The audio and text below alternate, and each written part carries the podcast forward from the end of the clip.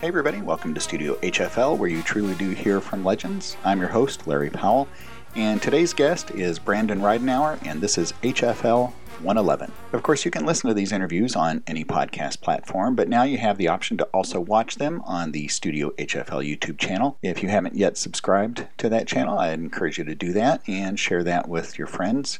While you're at it, I'd encourage you to also visit Apple Podcast, leave a star rating and a review and you can also follow me on Facebook and Instagram at Studio HFL.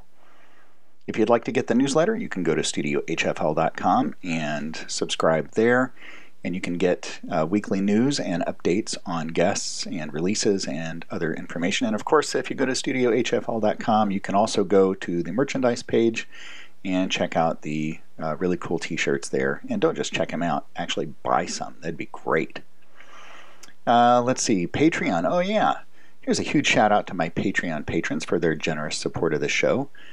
Your support goes a long way towards helping me to continue working to deliver the best possible end product, and for that I am extremely grateful. If you would like to be a part of the Studio HFL community, please visit patreon.com slash studiohfl. There you're going to find four tiers of support from which you can choose, each with benefits for becoming a subscriber. And now a word about my show sponsors. Pickett Blackburn has established themselves as a top tier resource for trumpet players. There's an incredible line of mouthpieces, both custom and stock, that you can choose from with expert guidance from Eric Murine, and the Blackburn trumpets are the choice of pros like Vince DiMartino and David Hickman. Design, execution, delivery, and excellent customer service. Find out more at pickettblackburn.com. Messina covers. You know, brass players can be kind of picky when it comes to cases, perhaps even more so than other musicians. If you have an idea for a custom case, then Messina Covers is your solution for completely custom case designs, even down to a wide variety of color schemes. Don't forget about options for mouthpiece pouches or pretty much anything you'd want to keep protected in a custom case. And of course, you can check them out at messinacovers.net. One of the great things about small business is that you get the opportunity to provide exceptional customer service while delivering exceptional products. And of course, I'm talking about Carl Hammond and Hammond Design. Carl provides a complete line of stock mouthpieces for trumpet, cornet, mellophone, trombone, and tuba, and custom orders for all of those plus flugelhorn. Everything is better in HD, and of course, you can find out more at carlhammonddesign.com. The Eastman Music Company has become a force to be reckoned with by manufacturing and delivering high quality instruments across the board. Eastman Winds provides a line of brass instruments from beginner to pro, and you know they're invested in the quality of every instrument when the one and only Doc Severinsen designed their beginner trumpet model. I've played this trumpet, it is spectacular. Find out more at eastmanwinds.com. S.E. Shires, another division of the Eastman Music Company, offers a complete line of brass instruments for the discerning musician. Stock options are available, but custom orders are where Shires have made their mark. Myself, as both an Eastman and a Shires artist, I can attest to the quality of horn in my hands no matter what my performance situation. Find out more at seshires.com. And now on to my interview with Brandon. I just got back to New York last night and missed the weather where I was uh, in Montana. It's yeah, what part of Montana? I was in, well, I was in Missoula, Montana, and then uh, uh, like a lake house about an hour and a half away from Missoula. Mm-hmm. Um, yeah, and now I'm back in my place in Brooklyn, and it's very different here. Yeah, I uh, when I did some cruise ship work, we would dock at Red Hook, and oh, okay. you know take the A train. Uh, forget the name of the the mall that we would walk to, and then take the A train up to Manhattan and you know try to make a day of it while we could. But, right, right. Um, nice. So um, you've been actually still really pretty busy through all of this. I mean, uh, Canadian Brass have been maintaining a pretty good presence uh, through all the lockdown here. Yeah, we have. We've been we've been quite busy. There's never been a dull moment, and every day has been jam packed. And it's hard to keep track of things. I mean, I've never been so busy and made so little money in my whole life. really interesting time. Yeah. Isn't this what you signed up for, though? Apparently, I don't Yeah. know. It. I didn't see anything in writing years ago. You know, when I went to school for all of this. Um, but who knew? Who knew that this would happen? We'll see how exactly we rebound from all of this, and what what really comes through. I I hope that a lot of people react to this in as pot- in as positive of a way as they can, actually, because this is I think this is a test for all of us. Um, whatever whatever we're doing, it's a test to make sure that we're um, doing the things that that are truly important to do, and don't waste your time doing any of the other things that you may have been doing prior to this that maybe weren't worth it. Well, you know, I have seen quite a few really positive things come out. And of course, I'm thinking about social media and all the artists of every caliber, right? Of every level, uh, using social media to stay engaged, to uh, stay connected with their fans, to, um, you know, create new content. I mean, it's it's pretty cool. We've all been forced to sit in front of the computer and create and consume through all of this. And there's a lot of really good stuff. Yeah, there's, and I've been thinking about that balance a lot between creating and consuming. It seems like there's so much content out there being created that it surpasses the rate of consumption by comparison to times before. So, so many people are busy uh, creating all, all sorts of things now, and hopefully, I hope that we find a nice balance after all of this because it does seem to have suddenly become quite lopsided. There's just so much content out there, and it, it can be difficult to sift through uh, all of the things th- that exist. It's a little, it's overwhelming the amount of content out there. Well, and I've asked some others, you know, are you concerned that we're giving away so much content for free? You know, is it going to create an expectation that, you know, this is the way it's going to be in the future, or are we going to go to some kind of some kind of subscription uh, service to do this? And what do you what do you think about that? Yeah, I've definitely thought about that. And musicians, of course, in this digital age where everything's downloaded and streamed now, uh, musicians on the whole have certainly suffered from this. You know, prior to that, uh, the way, of course, I mean, I don't need to tell tell you, but it was such a different way of going about to uh, get a record deal. And you sign on with a producer, you sign on with Sony or Columbia or a, a big uh, big company like that. And the game totally changed, and I'm afraid that the game changed not so favorably for musicians uh, unless you're a very successful pop musician. However, you, even if you're a successful pop musician, I mean, you may have heard like the, the Taylor Swift saga. She demanded that people, that musicians, be paid more fairly, and she wasn't going to make her music available until uh, the Spotify's and and similar companies followed suit and began to pay musicians a little more fairly. Now, still, when you're at the bottom of the totem pole, like uh, many classical musicians or, or jazz musicians, struggling musicians who are still incredibly talented, it's really hard to make a living in this industry.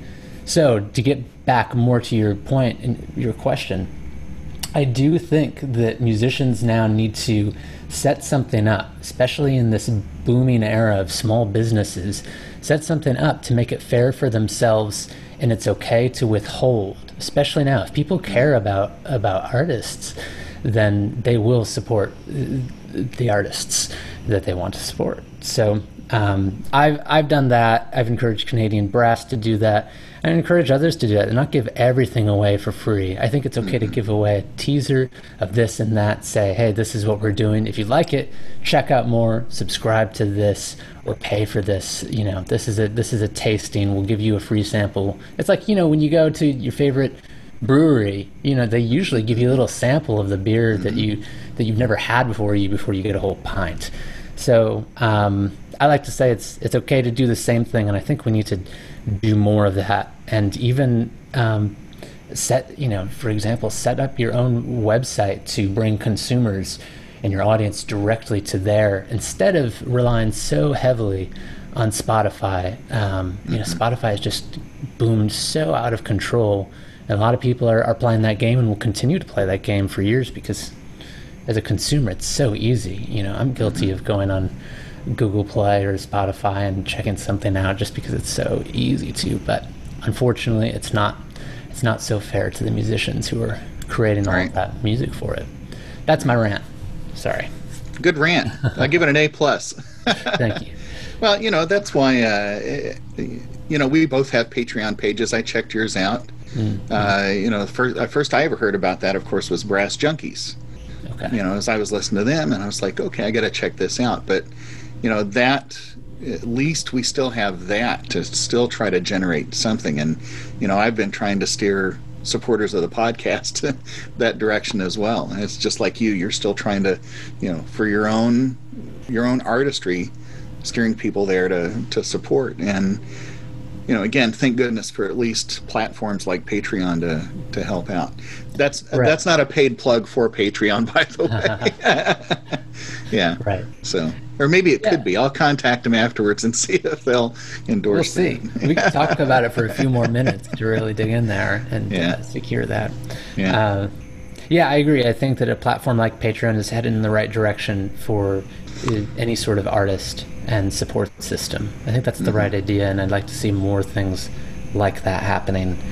Um, and perhaps even more things like that happening right within the websites of, of artists, which we already are. You know, you can we see plenty of donate here buttons on people's websites, and it goes straight to your PayPal or like before you know it, your credit card is charged. Uh, so, uh, but I think that that's that's headed in the right direction, and uh, it's a really tough time for for artists. We're all all mostly unemployed uh, right now.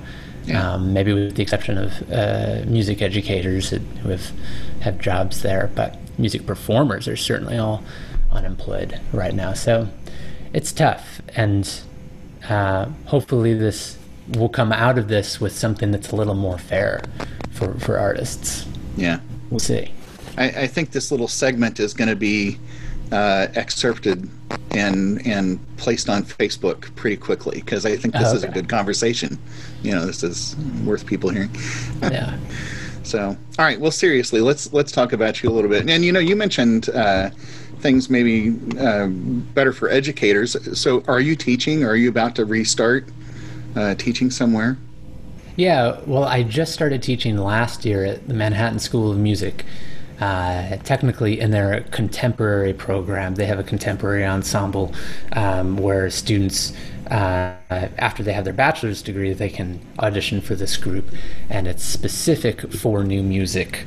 Um, I guess probably any any music written within maybe the last 60 or 70 years is what they all specialize in. And some of them write their own music in the program as well, and they deal with electronics, a lot of cutting edge things.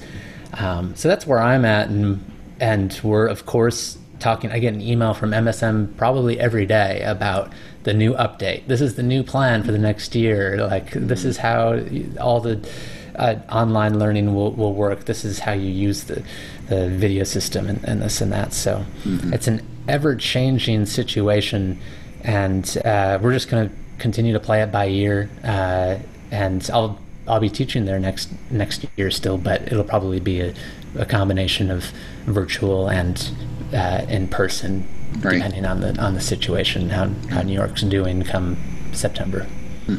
Is this a undergraduate program only, or can you get uh, graduate degrees?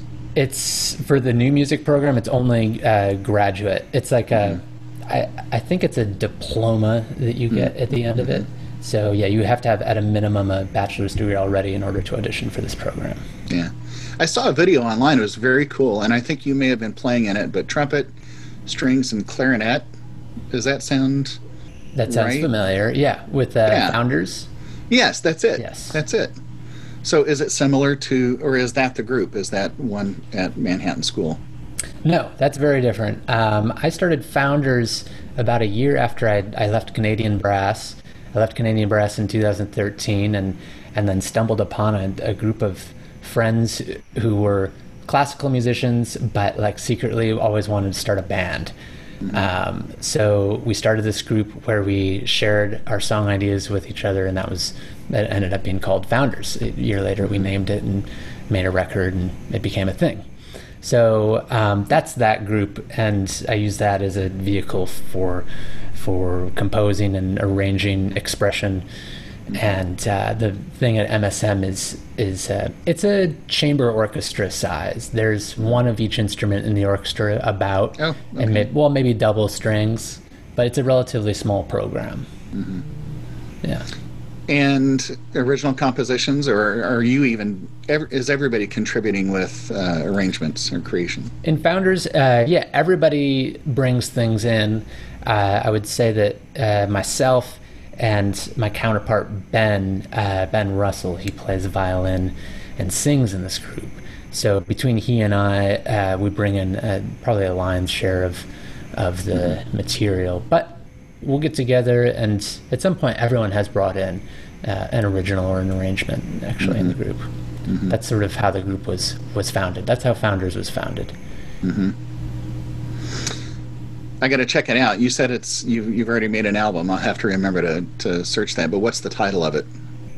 Uh, our debut album is called You and Who, and it can be going back not to plug Spotify, but you can find it on Spotify. You can find it in all of the places, basically. Yeah, okay. You can also find it directly on our website. There you go. The best quality version, the best place you could possibly go, directly to the artist's website, foundersmusic.org.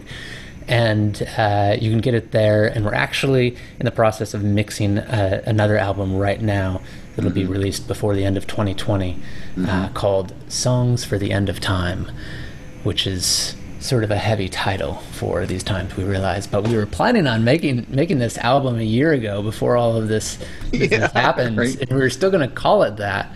And uh, and then things got real and Yeah. so we're thinking is this too much for people songs for the end of time we don't want to like bring any more angst to Right. humanity there already is but we're gonna we're gonna stay the course it's our tribute to Messiaen uh, I was just going to ask about that because he was it a string quartet or Quartet what for it- the End of Time. yeah. yeah. close to a string quartet. It's a piano, violin, cello, clarinet, and we've rearranged it for trumpet, clarinet, uh, violoncello, bass, singing, sometimes ensemble singing, and some other special effects. Uh, so that's it. It's our ode to uh, the quartet for the end of time. That's very cool. Yeah, and good. I'm glad you put all the, the URL URL and everything in there. So, yeah. So, uh, you know, the arranging thing, uh, and I've I actually bought um, your arrangement of the Gershwin Preludes, and I'm looking forward to program programming that uh, next spring. Oh, thank you. Thank really, you for thank you for picking that yeah. up. You're welcome. And I paid for it. I didn't search online for a free PDF, right? That's great. I know. right, which you can seem Right. to find anywhere these days. But I know that's true. Um, yeah. So where did this arranging bug, uh, or not where, but when? When did it bite you? When did you get interested in doing that? Well, uh, I started on piano originally, and it might have been that. When I migrated from piano to the trumpet, um, well, I picked up the trumpet in middle school, and then I found that I kind of excelled at the trumpet faster, in which I did the piano. And there are just so many ridiculous pianists out there. Not that there aren't ridiculous trumpeters, but there are just more pianists. Um, everyone and their sister plays piano. So, uh, I think it was because of knowledge of the piano repertoire when I picked up the trumpet and got more serious with it. I noticed that man, there's just so so much more material, great material in the piano repertoire. So I started to arrange things for trumpet and piano based on a lot of piano repertoire that I would just lift. Uh, I just extract melodies from uh, piano pieces and uh, make those arrangements, sort of as a starting place. Um, and did that with I heard a lot of Gershwin and similar composers growing up in my house with my, my dad playing and, and teaching. Um, so that sort of music was uh, always around. Very melodic, song-like music was just always happening. Um, and yeah, and then in school, I, I got a little more in, interested in composition and writing things for friends. And then uh, in Canadian brass, I thought, well, I might as well try to write some things for Canadian brass. And so then the the brass bug expanded. I learned how to write for the quintet, uh, and I just do it over and over and over. And I don't know how many arrangements I've done by now, but uh, quite a few. Was Bad Romance your arrangement? The one you did for yeah, or Brass Romance, right? Right? Yeah. Yeah. So I remember hearing that, and I played it, and somebody goes, there's Coldplay in there somewhere. There's a little Coldplay. It was Yeah. foreshadowing. It was foreshadowing for the next uh, Brass Underground uh, single to come out. I had already arranged uh, "Viva La Vida" Coldplay, uh, and unfortunately, it took a while for the next single to, to drop. So everyone had forgotten that I'd quoted "Viva La Vida" "Brass Romance." But that was the idea. Was it, it was gonna it was gonna try to like plug whatever the next one would be within that song, and uh, but yeah.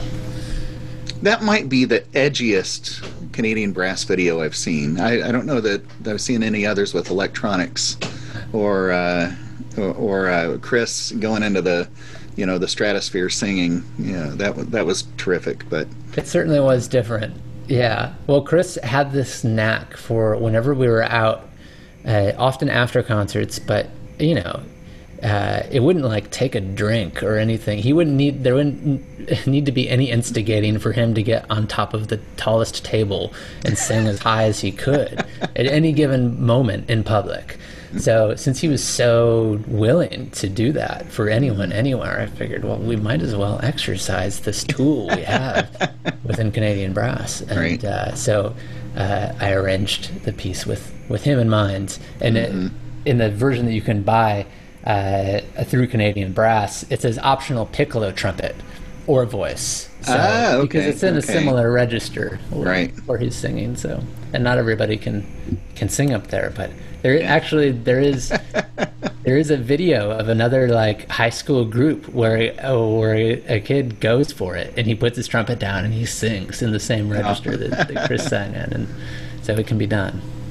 that's very cool. Yeah. Um, all right. So you know you mentioned a little bit of middle school, um, but you mentioned you started on piano. How old were you when you started on piano? Uh, I was five uh, in the first grade. Mm-hmm. Yeah, it's about Wow, an early first grader. Yeah. Yeah, I have an October birthday, so yeah, I did start a little, a little young. Yeah. Um, uh, where'd you go to school? Grand. Rapids, Michigan. Um, Yeah. Uh, sorry, let me let me back up. So I went to grade school in Grand Rapids, uh, and then moved to Kalamazoo uh, in the eighth grade, Kalamazoo, Michigan, and then went to Juilliard uh, for my undergrad.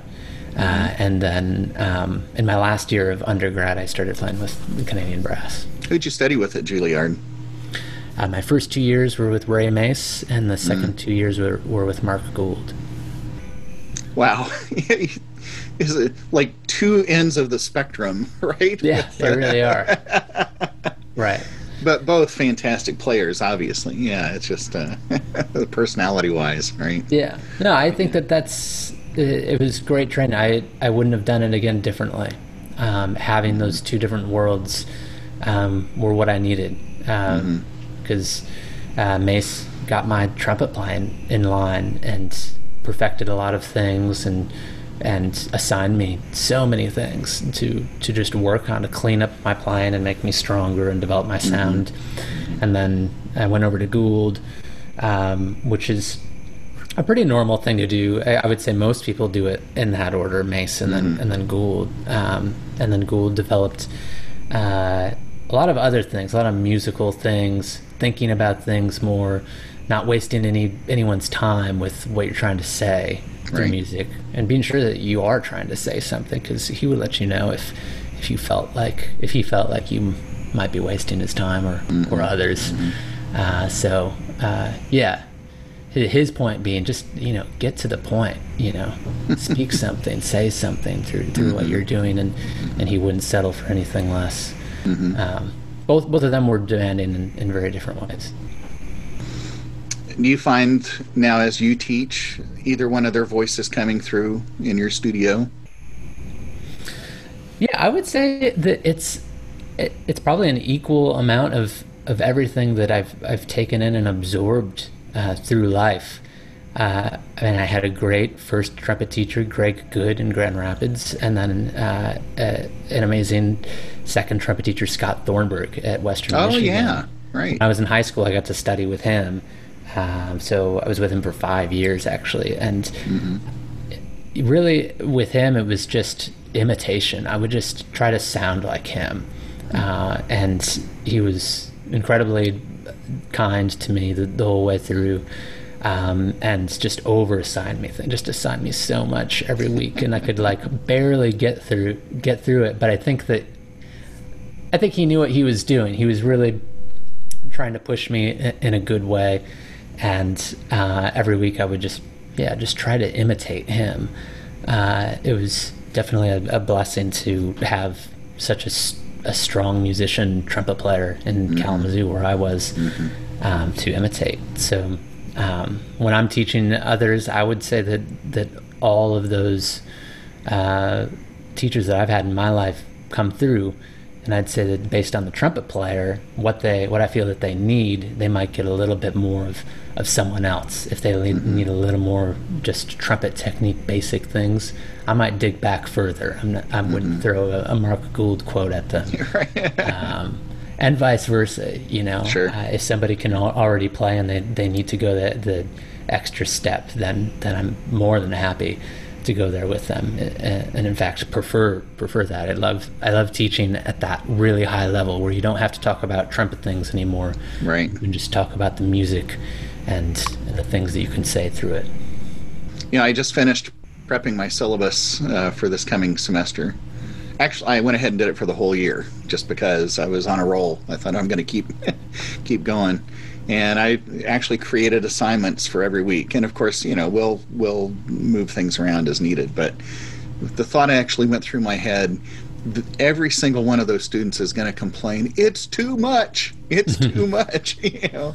And and i know it's going to happen. First time i talk to them it's going to be like how do you expect me to get through this? Well i did.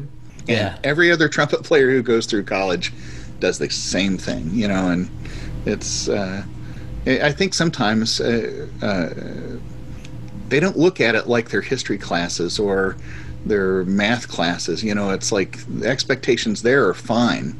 Mm. You know, the, the amount of assignments they have in those classes are fine. We can't dump this much on them for trumpet lessons. And I think some of my students that is a that's a total uh, it's get, complete guesswork on my part, but that's kind of mm-hmm. what I see. Well, and hopefully that that's the thing that they're most passionate about out of all the things they're they're doing at school. I would think that if they're there for the trumpet, that they would want to work the hardest on all those trumpet related mm-hmm. things, um, for sure. Um, and also, I think over assigning is a great thing to do because it really develops your sight reading skills and your your ability to just look at something and pick it up and understand it quickly.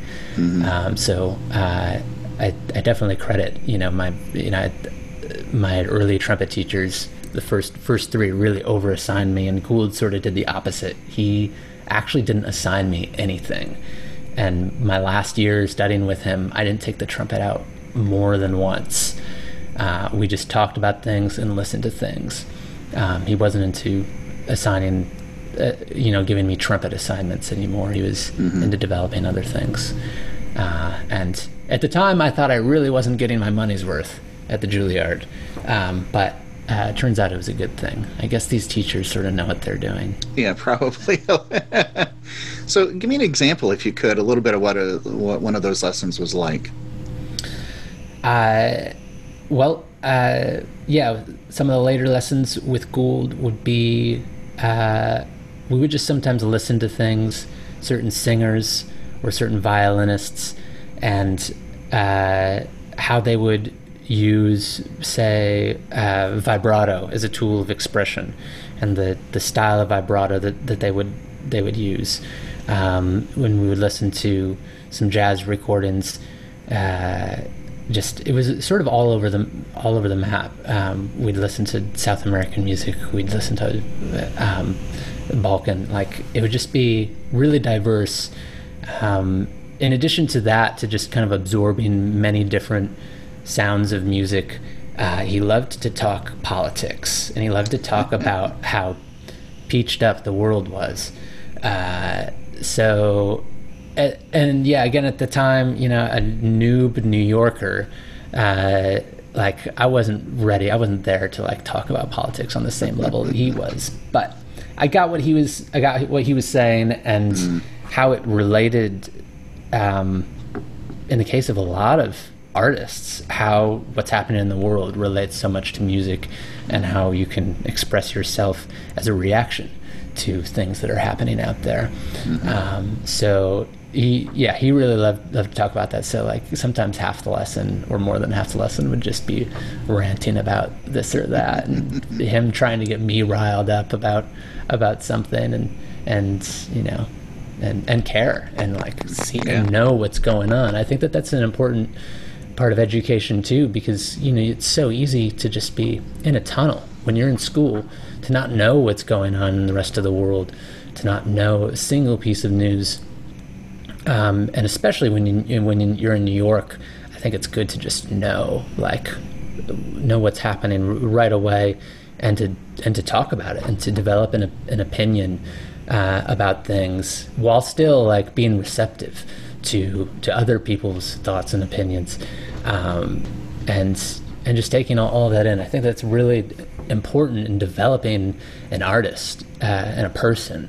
Mm-hmm. So, um, yeah, I, and I, I hear a lot of really excellent players often who can just play it all, all over the horn but have nothing to say, and um, that's something that that I value from the time I had with Gould was that through other other experiences and other things you can absorb, um, you naturally have more more to say. It's not mm-hmm. all about just playing your scales on the trumpet. Mm-hmm. So, who kind of epitomizes that for you these days? What kind of uh, jazz players? I mean, any kind of trumpet player, or maybe any kind of musician, not just trumpet. Yeah, that's the thing. I've kind of diverted a few years ago uh, away more and more from classical music, a little bit for that reason, because I I felt that no one was really epitomizing that so much within classical music. Everything is uh, is still to the page. There's not. I mean, you can still express yourself within classical music, music, but you don't see a, a sort of do-it-all classical musician like uh, like in Mozart's day. You know, somebody who was a mm. player and composer. Whereas in the jazz world, that's mainly what what you see, and and the pop world often too. You you see these artists who are both creating uh, and executing their craft. Uh, so um, for me, I, I do I continue to listen to a lot more pop and jazz artists for that reason because I I feel that they are the ones who are saying something in reaction to what's happening out there, mm. and I find that more interesting uh, than classical music. I just I still appreciate classical music as an art, and I'll, I'll always love it. Um, but if I want to know like what's hip to the world, like I'm not gonna sit down and, and listen to another Mozart symphony. I appreciate it for other reasons. I appreciate it like I would go to the museum and see Michelangelo or something. Um, but uh, yeah, it's like different museum experiences. When you go to the MoMA mm-hmm. here, um, you're going to get a more of a taste of how things feel currently versus when you go to the Met Museum, you get more of a taste for how things were then mm-hmm. and just great, beautiful pieces of art. Um, so, I guess to be, be more specific, uh, who are some artists now who I feel like are doing that? Uh, trumpet wise, uh, Theo Crocker. Um, I still don't know if it's Croker or Crocker. So, oh, that's not a name I'm familiar with. Oh, excellent. Where's he? Where's he from? Hmm. I saw him play play here in New York, but I want to say that he is an LA guy, and I'm I'm not sure. I haven't stalked him to that level to know where he lives. Uh, but, but, is it a jazzer? Is he yeah, a jazzer? Okay. He is. Okay. Marquis Hill, uh, man, excellent player. Definitely has has good things to say, um, and uh, yeah, I I think that trumpet, trumpet wise, those two guys are, are doing some really really great things uh, Christian Scott, of course. Um, you know, they're they're really impassioned people, um, and you can hear their their voice through their playing, and mm-hmm. and I mm-hmm. definitely admire that. Mm-hmm. This is just a quick sponsor break to remind you to check out Messina Covers for great custom case options, Eastman Winds and SE Shires for exceptional quality from the professional model to the beginner, Hammond Design for their incredible HD experience, and of course Pickett Blackburn providing you with a multitude of options for mouthpieces and trumpets. And now, back to the interview. Um, a little bit different, and I'm not trying to put Håkan's name out there, other than uh, have you seen what he's done with the Charlier? I saw last, a couple of them. Yeah. Um, I will say, uh, from for my money, uh, there's some real artistry there, and you know, I think he can take classical music, and he's breathing new life into it. It's it's impressive what he's done, and I think to me, I, I kind of say, wow, he's giving me he's giving me permission to play that phrase that way. You know, like so often, I think we all have to sit, you know, stay within that uh, a certain box with uh, the trumpet repertoire. And I, you know, I listen to somebody like him play, or Sergei, and or uh, uh Tine Helseth is another uh, who I think plays just beautifully. Um, those are my two cents on yeah. on that. You know, it's hard to compare because it's such a different world. Mm-hmm. Of, of, playing, and he's you know he's a great trumpet player for sure. I just saw him a few months, well more than a few months ago now. I was in Amsterdam and happened to be there just for a few days, and he mm-hmm. was playing with the Concertgebouw. So I was like, well, well, I guess I'd have to go see it. um, and so uh, and got to know there are a couple other trumpet players that I've gotten to know who live in Amsterdam uh, Miro, the, one of the principal trumpet, trumpeters of Concertgebouw, mm-hmm. Adam Rapa lives just outside of Amsterdam. So yeah, okay. we actually uh, we went to the concert and, and took it in. He, he sounded great, and you know he interprets things in a good way for trumpet players because he has a little more of a soloistic. I mean, he's been a soloist his whole life, so he's going to play mm-hmm. it different than your orchestral trumpet player with a little right. more liberties and a different style and nuance. Mm-hmm. So I think that's good. And it's it's good for an, an interpretation uh, standpoint on something like like that. Um, mm-hmm. But we're, when we're talking about like an artist in the world today who's reacting to certain uh, pieces of, of news and and writing something and right. being extremely diligent on their instrument. Um, that's sort of just for me. That's the those are the things that I'm I'm yeah. drawn to. Yeah. Um, you mentioned the, the, guys in the Concertgebouw. When I talked to Caleb uh, a month or so ago, he was mentioning those guys and trying to do some sort of collaboration with them. And I don't remember their names, but of course, that was probably on the same. You know what I'm referring to. I do. I'm actually a part of that collaboration. Uh, and uh, Caleb is editing um, it right now, and we are getting closer and closer to releasing something. Caleb has arranged uh, an epic uh, trumpet sextet, actually, that mm. features. Uh, well, I'll leave it. I'll, I'll, leave it a mystery for now, but you already know that it features the two okay. of them and me okay. and Caleb and two other uh, mystery trumpeters uh, on this uh, sort of okay. large arrangement that Caleb's done. Yeah.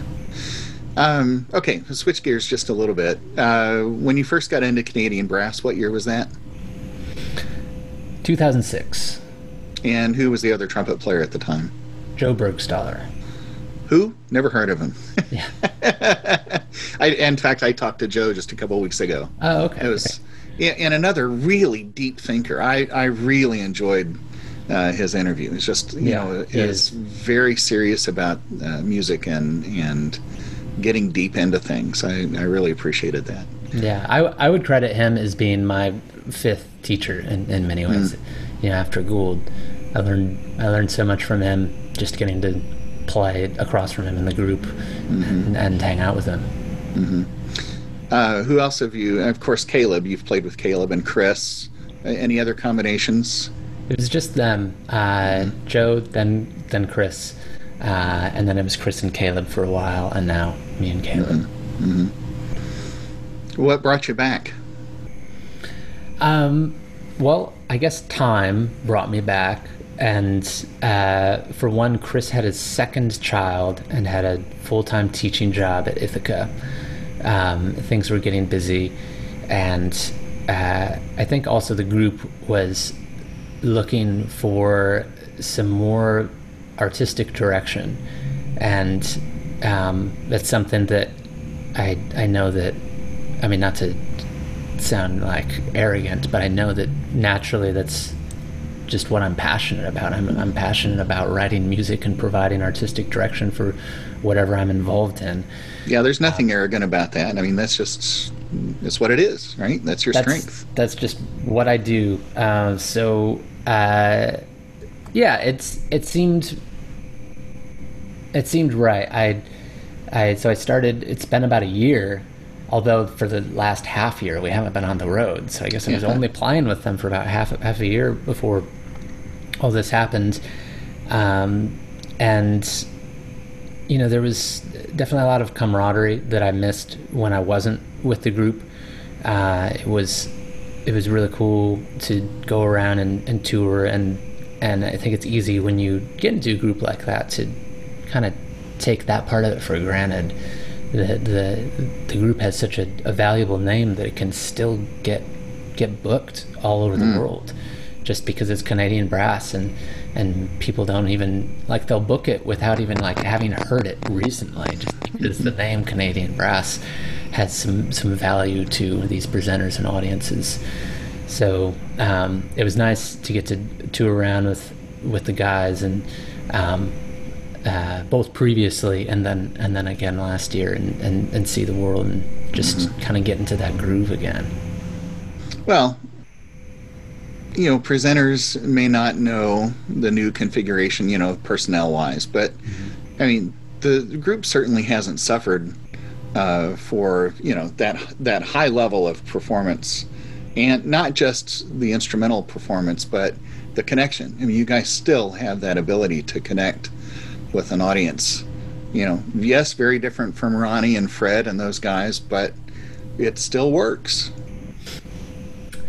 Yeah, and uh, the group uh, does plan on on going on for, for many more years, mm-hmm. um, which was also part of the reason for, for me coming back, uh, because it seemed that that was kind of an important thing. It's important to have the the right combination of people in a group. It's something that you can't force. You know, you look at the Beatles. There's something so magical about their their chemistry. Unfortunately, mm. they they weren't together for super long. No. But there's no denying that like they had a, a, magical chemistry. And when you look at the old Canadian brass, there's no denying when you see some of those videos that they had something. They were like in sync with each other. Uh, and they understood each other. And granted, they were around each other a lot more than what we are are now uh, Canadian brass used to be way more busy um, mm-hmm. than what the group is now. Well, especially right now. Um, right. But uh, I talked to I talked to Gene a couple of weeks ago. As a oh, matter oh, of fact, it was it was a blast chatting with him. But uh, yeah, he told me that uh, that you know he started the meditation. Then everybody used to meditate before they go out on stage. Yeah, uh, is that still kind of a, a thing, or do you look at it differently? Oh, you know, I learned meditation from Gene uh, in uh, the year he left the group, actually. Oh.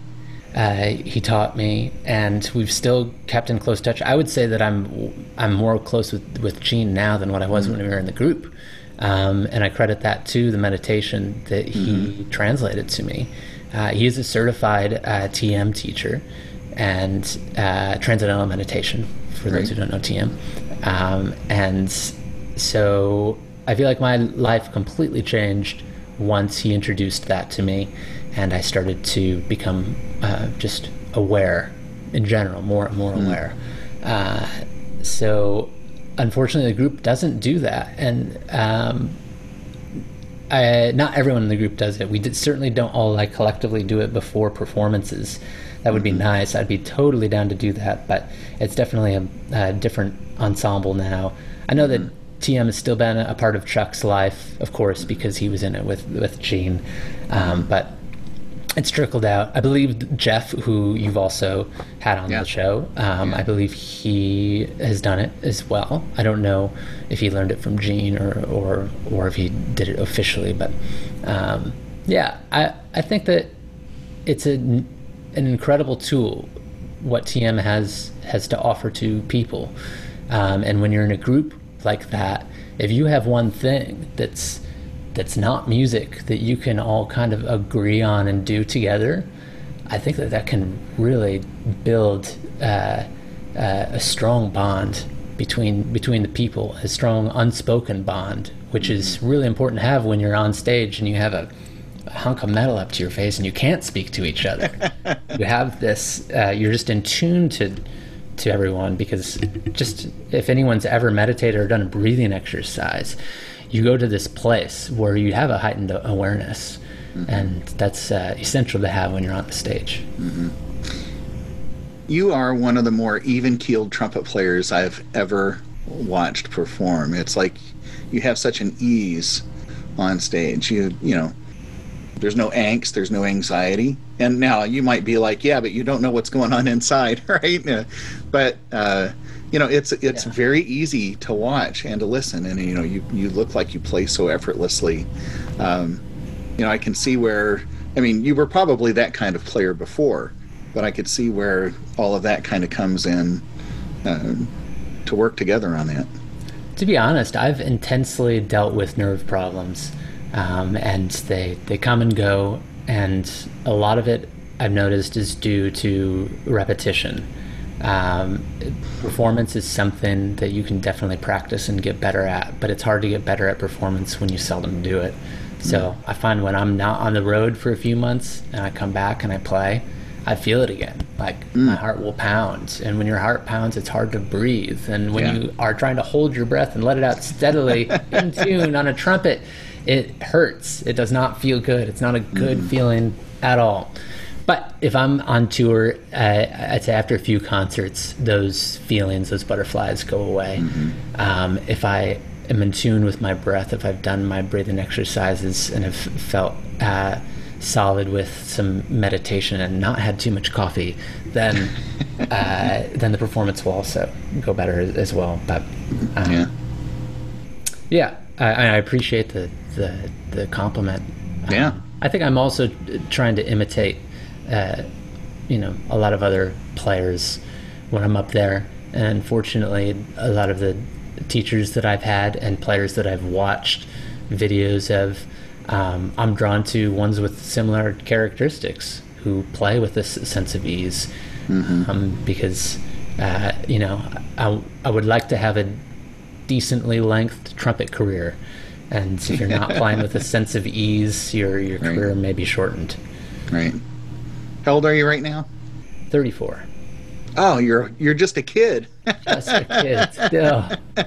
They keep saying yeah. that to me. Yeah. Even all the way from the time I was a kid. Yeah. Nice to be a kid for so yeah. long. Hopefully, oh, my that will never change. My my department chair gets upset with me for referring to my students as kids. She like they're young adults, and I'm like, well, no, they're kids.